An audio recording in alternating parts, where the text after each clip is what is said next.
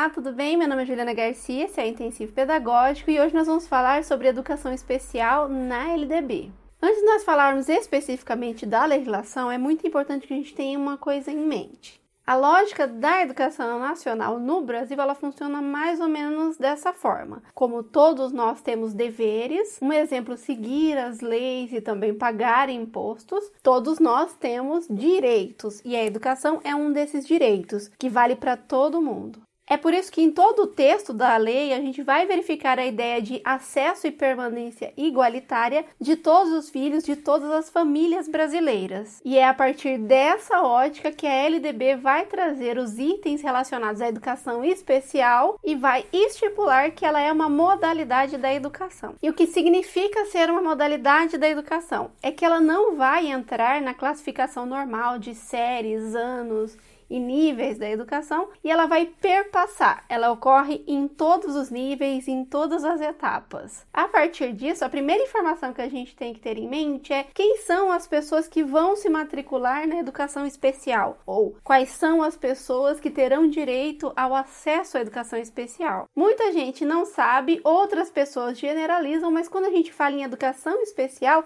nós estamos falando especificamente em três públicos. O primeiro deles é pessoas com com deficiência. Lembrando que pessoas com deficiência existem em muitos níveis e muitas complexidades. Segundo, transtornos globais do desenvolvimento. E aqui a gente vai considerar então as pessoas com autismo, síndrome de Asperger, entre outros. E para finalizar, pessoas com altas habilidades e superdotação. E quando tem início o direito à educação especial? Quando essas pessoas poderão ingressar na educação especial ou solicitar o seu direito? Recentemente a lei foi alterada e e a educação especial ela passa a ser um direito a partir da educação infantil, ou seja, a partir dos primeiros anos da vida escolar. Para garantir o acesso de pessoas diferentes ao mesmo espaço, a lei vai garantir algumas adaptações. E é por isso que a LDB vai dizer que as adaptações ocorrerão no currículo, método, técnicas e recursos. Mas lembre-se que essas adaptações nem sempre são complexas. Num exemplo de uma criança com baixa visão, é só a gente ampliar a letra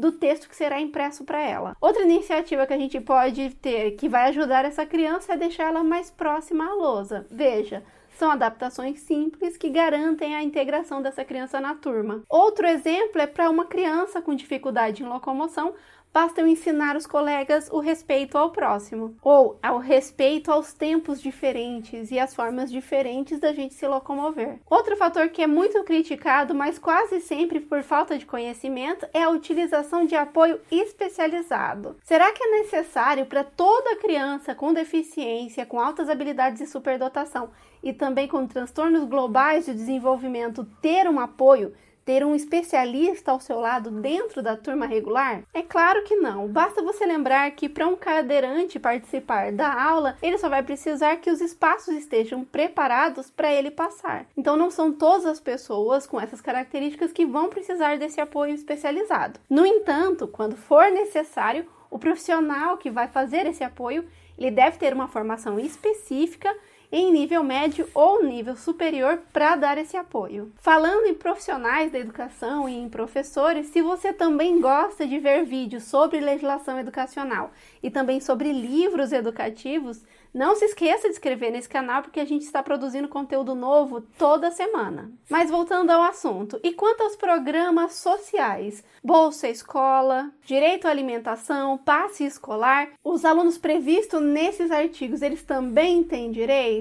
Sim, lembre-se que a educação ela vai ter sempre essa ideia de acesso igualitário. Então aqui a lei vai dizer exatamente essa palavra. As pessoas terão acesso igualitário a esses programas sociais. E sobre o tempo escolar, como algumas crianças vão precisar de mais tempo e outras de menos tempo para finalizar ou para concluir os seus estudos, a lei previu alguma coisa? Sim, a lei vai falar em terminalidade específica para a conclusão do ensino fundamental e também vai falar em aceleração de estudos para crianças com altas habilidades e superdotação. E aqui novamente seguinte: no Brasil a gente não ouve muito falar de aceleração de estudos para crianças com altas habilidades e superdotação. No entanto, a gente vê muitas reportagens de crianças nos Estados Unidos que concluíram a faculdade aos 14 anos. Veja que aqui no Brasil também é possível fazer isso, desde que a família reconheça esse direito e busque ele para que seu filho também possa concluir os estudos dentro das suas características e especificidades. Ainda sobre aluno com altas habilidades e superdotação,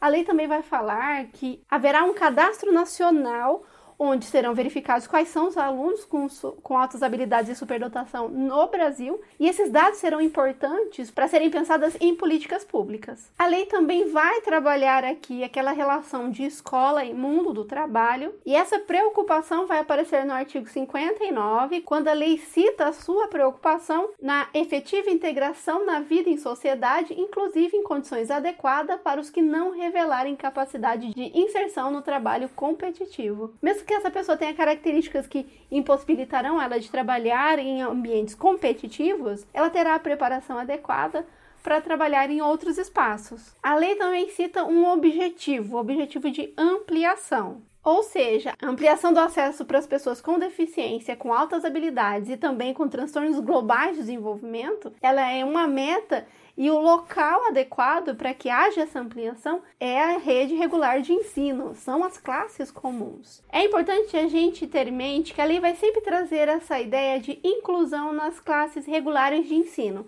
mas ela não lega em nenhum momento que algumas crianças com certas características e certas complexidades serão matriculadas em escolas especiais. Mas lembre-se que é crianças com algumas características. Outra informação que a lei traz é que as instituições particulares que queiram atuar especificamente na educação especial, elas terão que seguir alguns critérios que serão estabelecidos pelo sistema de ensino. Para finalizar, se você é concurseiro e está estudando para concursos, lá no site Intensivo Pedagógico, agora a gente vai verificar a segunda parte desse vídeo, onde nós vamos analisar como esse conteúdo vai cair na prova e você também terá mais de 25 questões comentadas para responder. Por hoje é só um abraço e eu te aguardo na próxima semana.